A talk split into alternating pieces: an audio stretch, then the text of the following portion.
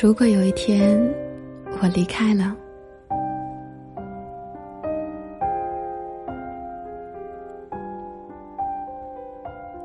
有人说，在感情中失去分享欲是一件挺可怕的事情。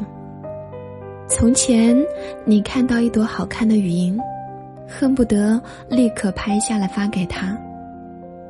而现在你看到了，根本就不会想起他。从前，你只要是身体不舒服，一定会告诉他，想要得到他的关心。而现在，即使你去医院了，也不期待他能为你做一点什么了。当你对另一个人失去期待，说明心里积累了太多的失望。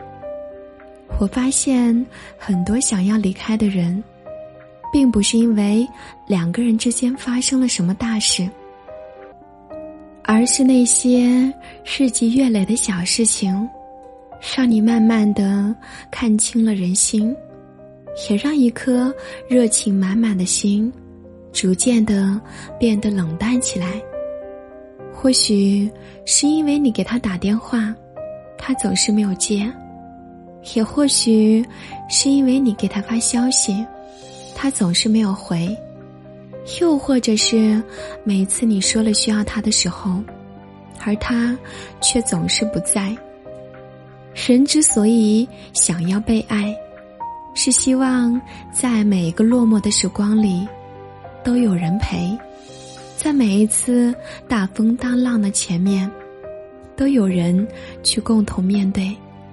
如果他来到你身边，口口声声的说爱你，但是却什么都给不了你，甚至让你感到更加孤独了，心里的失落感难免会更多。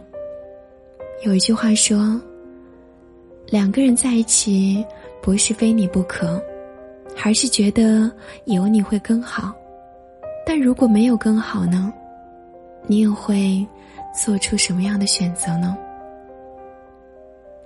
如果有一天，你身边的那个人决定离开了，有可能他不是不爱了，而是攒够了失望。